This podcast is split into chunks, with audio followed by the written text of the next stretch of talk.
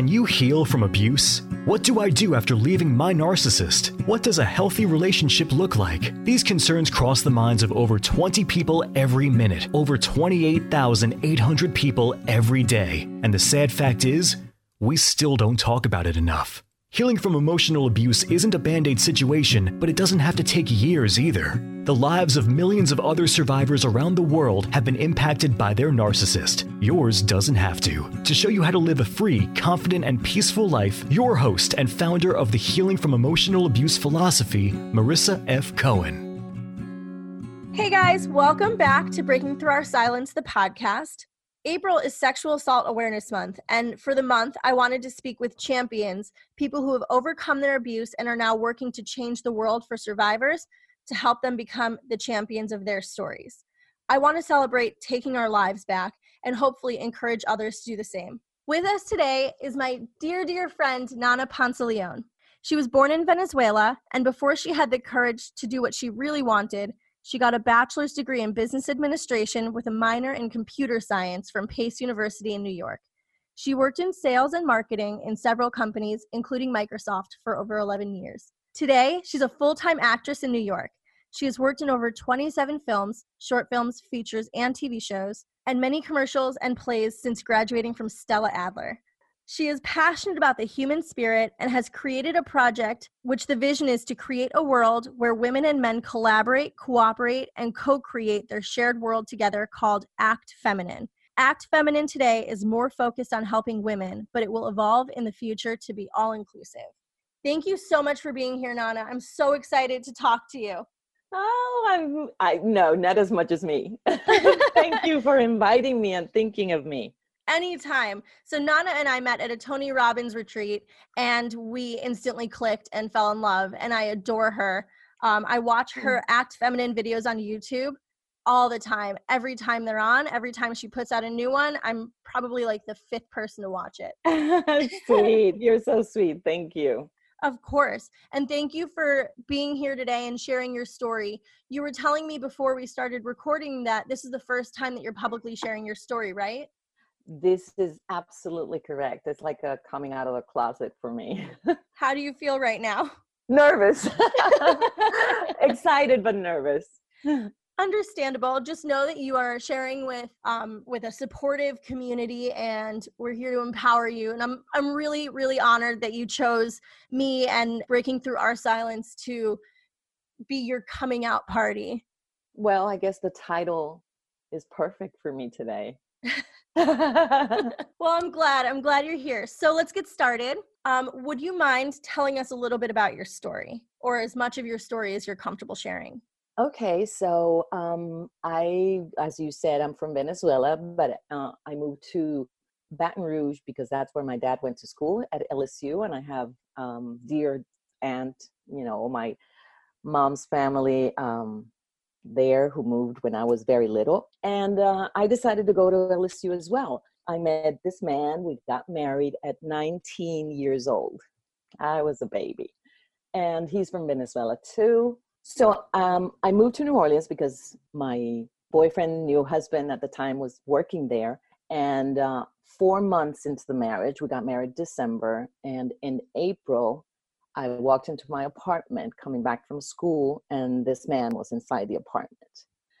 Initially, he said that, uh, you know, where's the money? It looked like a robbery, but um, eventually, you know, it, it turned on, it turned into a rape, and my life just got, I don't, I don't even know what the word is, but I guess transformed, changed in an instant uh, it became a before and after.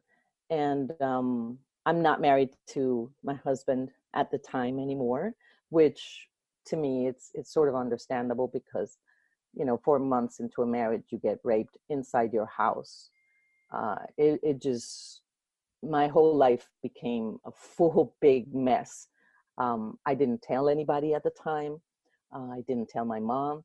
My father was the only one who found out actually because strangely enough, which might not be strange for those people who believe in these things, but he called when the police were were at my apartment and it was just total total chaos in the apartment. They were taking prints, and you know the police flooded the place um, afterwards to to investigate, and and he called right at that moment. So it was inevitable for him to find out, but I didn't share it with anybody.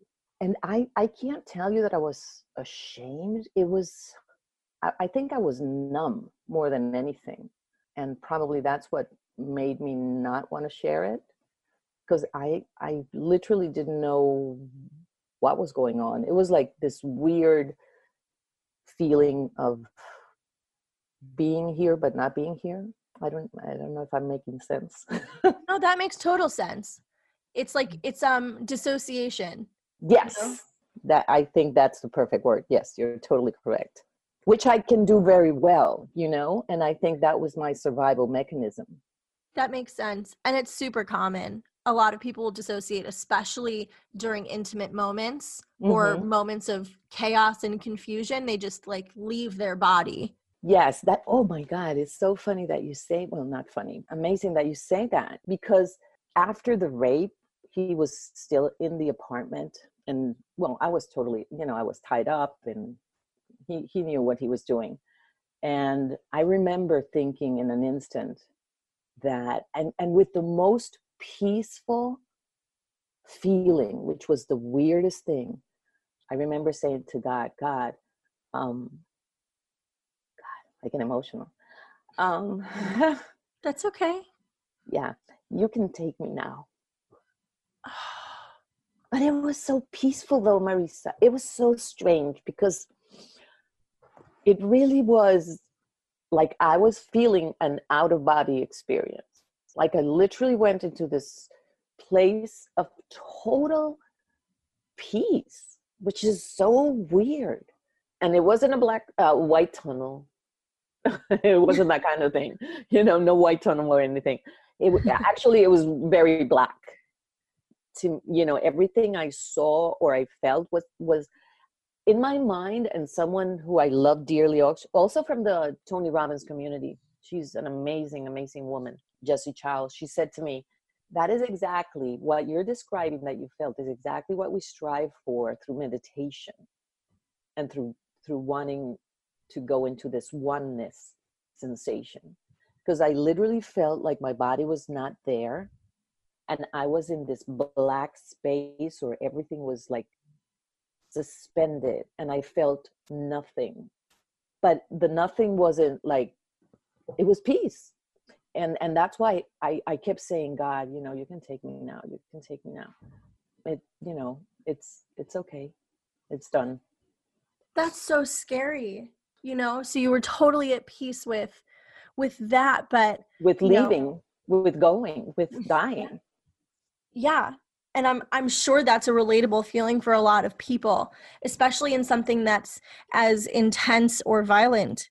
Yes and and i i think also because also i didn't know what was going to happen because he was still in the room and i didn't know if he would kill me if he would rape me again if i i had no idea because i couldn't see. So it was this feeling of i don't want to go through this again. I'd rather die thank you so much for sharing that it's such a, a tender sensitive moment and thank you for being so vulnerable with us I just think it's so important that people know that, you know, after such a traumatic situation that there's a myriad of ways people feel. It's not like everyone immediately goes to telling people or anger. It's there's a whole you're human, you know? So yes. everything you experience is so personal. And thank you for being so candid with us. That's, you know, really really helpful. Well, no, no, my my pleasure. You know, if if I'm going to come out, I'm going to come out. you um, go, girl. yeah, and and to me, now that you say anger, you know that anger was and has been um, an emotion not readily available to me through this process. It it came and went, and that is very strange because when I used to think of rape, I would think, okay, the emotion is anger, you know, the natural one, and that the one that you would live in all at all times and it wasn't for me but i think it was my ability to dissociate. I i was very good at that ever since i was a girl actually and this has nothing to do with the rape. Whenever something emotional and stressful came into my life, I was able to sort of detach and literally go into this place of feeling nothing. And I think it came handy in this situation, you know, because and I talked to an expert from Columbia University here because I worked in a project. I'm, I was blessed to work in a project um, on grief therapy. Uh, though it's not for uh, rape victims, it's for parents who have lost children. I asked her and I said, listen, there are parts and there are things I don't remember, and I literally don't remember. Like, no matter how I try, I don't remember. And she uses in grief therapy, taking the parents through the whole process, remembering every single detail. And I said, okay, so maybe I'm not going to totally heal if I don't go through that process. And she said, and I'm sharing this because this might help some people, you know, I don't know. She said, no, because it's different a parent loves their children they they adore them and when they lose the children and forget parts of what happened and the life they feel twice as guilty because they feel like they're betraying their children by not remembering. So the remembering process is a healing process. In your case you really don't want to do the work of remembering. And if you truly don't remember and you're okay with it and it doesn't bother you then let it be. That to me was like, oh, what a relief. Thank you so much for saying that. That's so important. A lot of people I've found doubt themselves and doubt that it really happened and question whether or not they're, you know, they're really a victim because they they don't remember some or any of what happened to them. You know, mm-hmm. you just mm-hmm.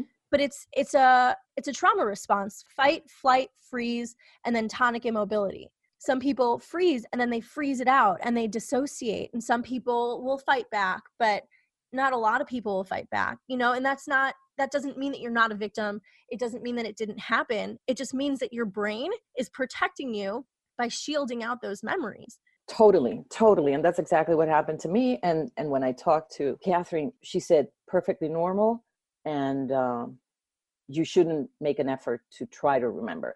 You know i was taking to hypnosis session a couple trying to because i i saw him very briefly. I walked into the room. He had closed the shades so the room was dark and he just jumped on me. So i saw him actually just a second and he had dark Ray-Ban glasses covering his eyes which is very smart because eyes are very distinct. And um, they took me to hypnosis sessions to try to remember and f- sort of freeze his image so i could do the portrait again that they could draw the portrait again based on on what i was seeing during hypnosis. There was no way they could take me past the door. Even under hypnosis. Every time they would bring me in the room i said you know i'm walking down my hallway and i get to the door of my room and there i stopped. And they go like okay so what else? What's next? I, I just I never was able to make that next step and walk into the room. So it was impossible. We we couldn't do it. Not even under hypnosis. So that's how much you shield yourself. Yeah. Your brain knows what's best for you. And if if it doesn't want you to remember, if it blocked it out, mm-hmm. you know, maybe there's a reason for it. Yeah, absolutely. Though and this is something I'm going to share and I'm going to jump to the movie that okay. we've talked about because um, I decided for those who are listening to this and don't know, obviously, I just decided to make a movie after many, many years. And the reason I made, I, I decided to make the movie, and um, this is also first, I was on a set of a show called The Perfect Murder. And um, I'm in the scene and I am the killer. So these two cops are supposed to arrest me. And, you know, we're on one of the breaks and we're talking, and they say, that they were real NYPD detectives. And I'm like, oh my God, you know, you're acting and you're doing this. And, and you know, they say yes, because sometimes they use us also as advisors because these are recreations of true stories. So they need, you know, the police to verify that what they're showing is the way things are done. So we started talking about police, and all of a sudden we talk about police corruption lo and behold, the police that investigated my case came up as one of the most corrupt in the country. And all of a sudden, I went like, oh my God. Because and i'm not going to share the whole details but weeks after the rape i'm driving to school and i see him without like i said giving too much details. The police told me that it couldn't have been him. He wasn't there at that time because and i'm like okay why? How do you know? Well he's an undercover cop. So it couldn't have been him. I am a hundred percent sure that it was him. Same hair same ray-bans glasses you're around my neighborhood. And when these guys are telling me this i went like oh my god this is what happened. And at the time i had no representation. Uh, it was just my husband and me two young people who were from venezuela. And why would we doubt what the police are telling me? And i just let it be and moved to new york to live a better life because i literally couldn't live there. It was it was too tough. And for me different than sometimes for other people of course you know i just couldn't walk into my apartment. The fear was being inside the house instead of outside on the streets. That is not a good feeling. No i can't even imagine. It's supposed to be your safe haven and it's where you're feeling the most vulnerable oh it was terrible i had to buy a dog i bought a german shepherd at the time and until i yeah I, until i heard max barking i wouldn't go in um, i had to check everything in the apartment under the bed in the closets and the, before i could sort of relax it's such a system you know that that it's so uncomfortable and feeling that fear in your home i couldn't mm. imagine yeah it was it was then that's why you know it, it's like your life just goes inside out in in an instant. It's like relationships change your uh, relationship with the environment changes everything. So let's talk a little bit about the movie you're putting out. You're putting out a short film. You wrote it you're acting in it and you're co-producing it and mm-hmm. it's about your story. Right. So this short film is just going to be I, am calling it, you know, people call it a teaser because the the movie that I want to make is the long, the feature film. This one is just to start creating awareness on this and what happens to a person when they become obsessed is and it's it's a little bit about justice but it's also about healing it's it's about her obsession of reopening the case that drives her a bit crazier and how that doesn't necessarily heal you though of course justice is justice and and it has to be, happen. It's not the healing. What i found is that it's it's not what it heals you. You know i can put him in prison and still suffer every day. So it for me it was like a, a reveal. So this short film is more focused on that because I initially got very upset and very angry. And I wanted to reopen the case. And I'm not going to explain all the details of what that entitles and, and whether I'm doing it or not, because it's very easy today. They have my DNA and I have a suspect identified. So it would be, it's very, very easy. You know, you do those tests, period, done. So anyway, I got very angry and um, and then it just dawned on me that whether he's in jail or not my process is my process and the healing comes from another place from within. 100% 100%. People mm-hmm. who have not gone through this will often say well you know if you put them in jail or if you make a report it'll make you feel better because you'll know they're behind bars and they can't hurt other people.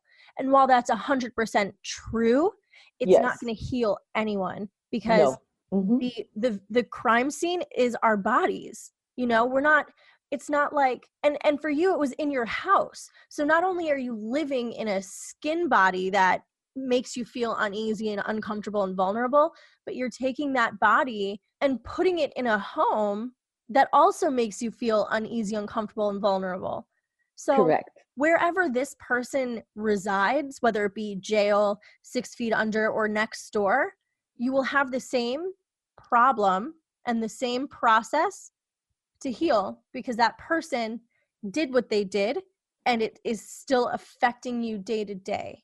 Correct. Absolutely correct. Because even if he would have gone to prison the next day, I would have had to go through the same process of healing.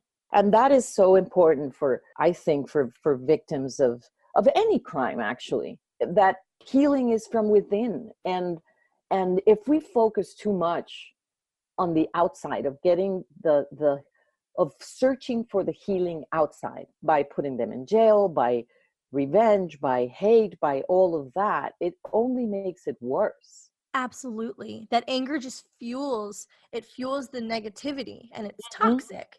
Yes. And like you say, of course they deserve justice. Of course they de- they deserve to be behind bars. Yes, I mean no question about it. But don't put your expectations that once that happens you're healed. Right. That's the only thing. So, what did you do to help you heal? You got a dog, you moved, but was there anything else that you did? Oh, I've done throughout the years many things. Um, I initially went to a rape crisis group, which helped a little bit. And eventually I said, you know, I can't do this anymore. Uh, to me, it was too much. I sort of felt that I was revisiting that every day.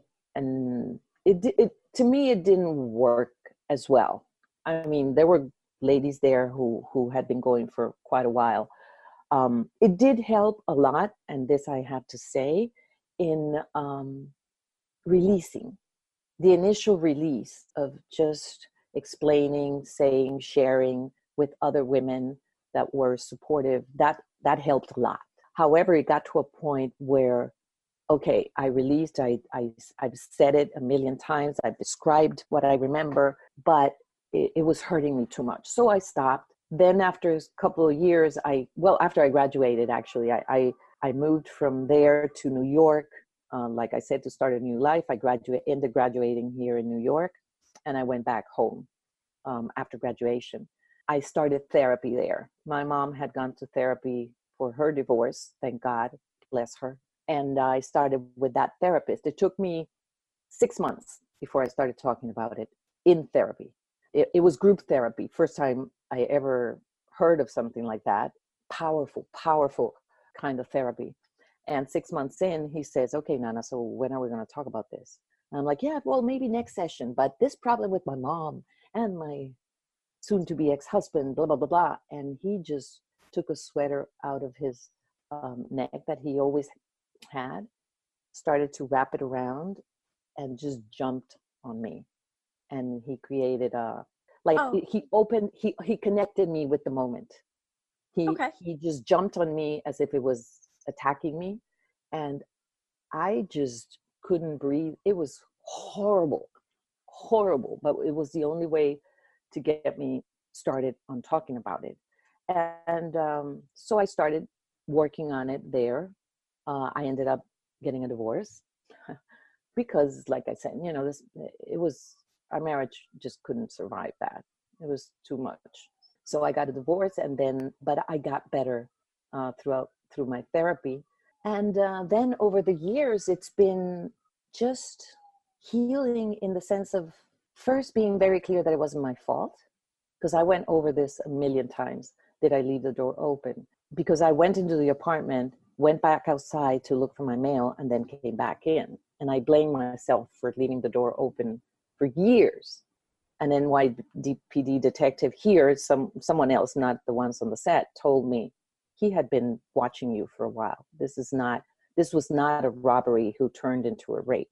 And that scared the hell out of me, thinking that this person had been watching me and then one day decided to to do it it's a very scary scary thing so that you know i had to deal with that so i didn't feel paranoid that everybody was watching me all the time but it's it's been a process you know it's be- between therapy and just awareness the act feminine project has helped a lot also tell me about that project okay so the project very quickly because i know we're probably on time, but it's about connecting women with their femininity. And of course, after hearing the story about the rape, you can imagine why I was probably disconnected with my feminine.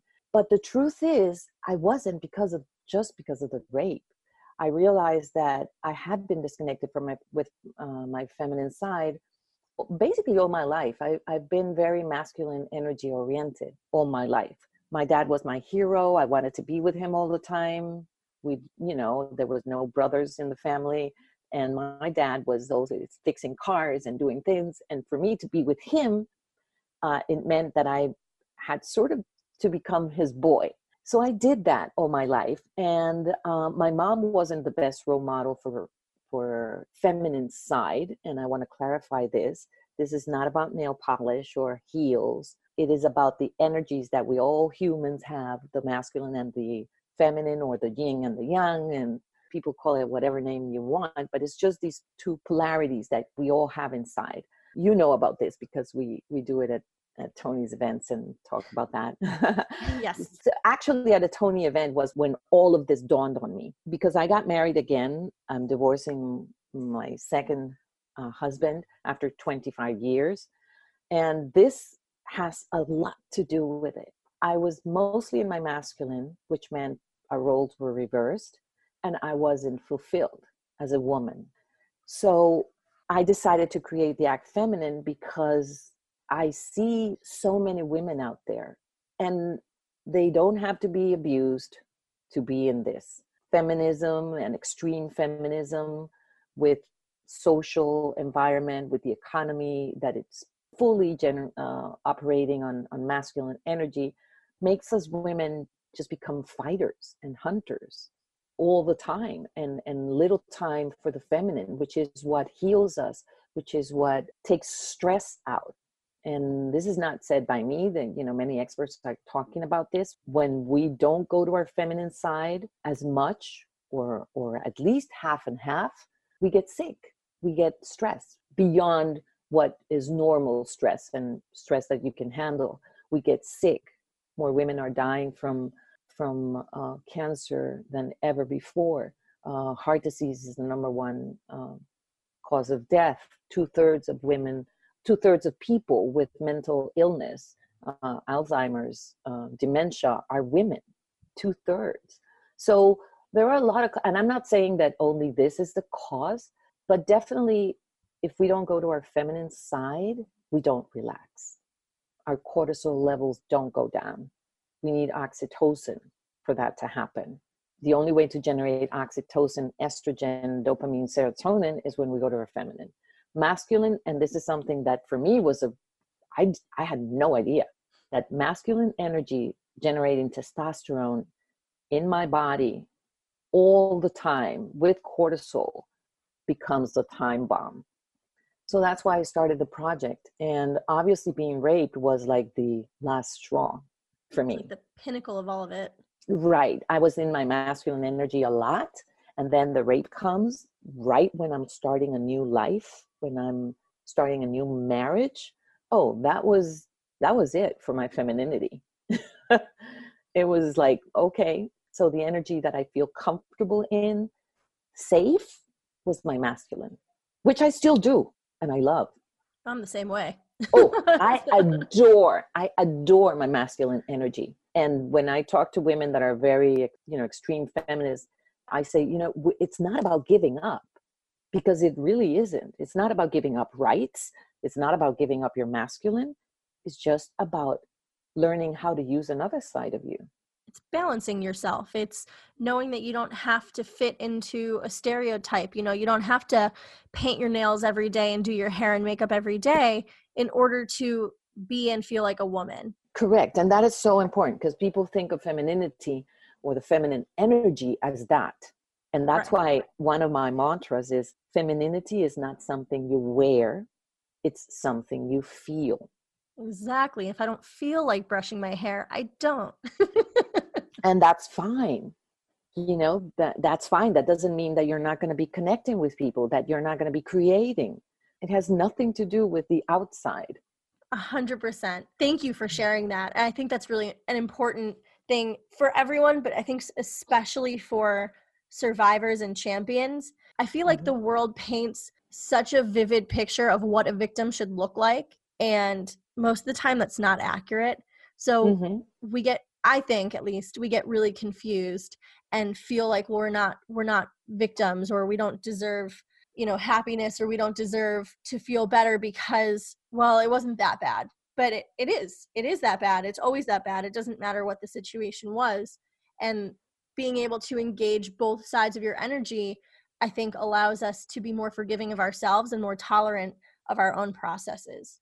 Absolutely absolutely you just said something that made me made me think uh, even further of this feminine masculine energy for victims specifically because when you were describing that i felt this ah, little my heart jumped a little bit and i said okay nana why?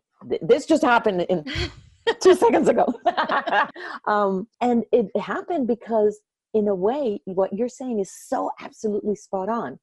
If you're a victim in your mind at least i felt that way i can't be happy i can't enjoy i can't flow because then what kind of a victim i am nobody's gonna feel sorry for me. They're not gonna love me. They're not gonna they're gonna say oh really? You were abused? You you you lived you don't look like it.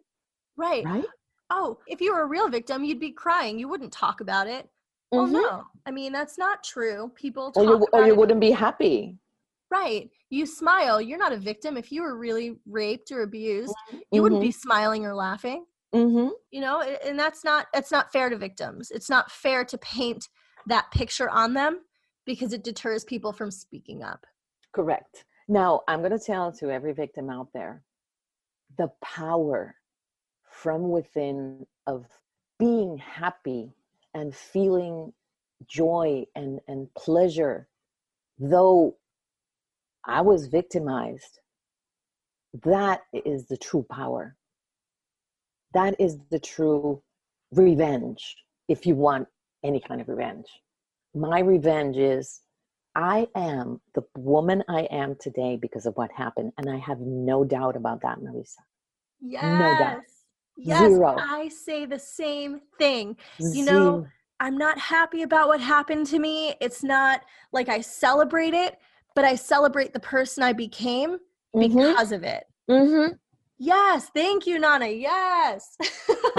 totally. And I say it over and over. Like not everybody. Well, I don't. I very few people know about this. Um, actually, compared to the people I know, and some people are going to be very surprised. But I always say that I, I I used to say it with the therapy, right? The therapy that I did at that time made me into the person that I am today. Of course, mm, they didn't know that I went there because of the rape, but it is. I mean, I am this woman that I am today, sharing this, being able to teach this, being able to help other women because of what happened. And like you say, happy? Of course not. I I mean, it it was years of hell, months of hell, of of crying and you know, I cried enough already. It was hell. But this heaven that I'm living in and and striving for every day came out of that. And i am i'm grateful and blessed. Thank you so much for being here and thank you so much for all the beautiful advice and words of wisdom and strength that you embody and gave to us and all the survivors and champions out there. I am so honored to be your friend and if you need an extra or something in your mm-hmm. in your movie hit me up. Oh listen for the feature we'll need a lot of people and help yes. Perfect i'm in sign me up. Awesome i'll i'll i'll take your word. I'm gonna i'm gonna put that on the paper. Perfect If you enjoyed this podcast, you have to check out www.marissafaycohen.com backslash private dash coaching. That's www.marissafaycohen.com backslash private dash coaching. Marisa would love to develop a made for you healing plan to heal from emotional abuse. She does all the work and you just show up. Stop feeling stuck, alone, and hurt and live a free, confident, and peaceful life. Don't forget to subscribe to the Healing from Emotional Abuse podcast and follow us on Facebook at www.facebook.com backslash Marisa F. Cohen and Instagram at marissa.fay.cohen. We'd love to see you there.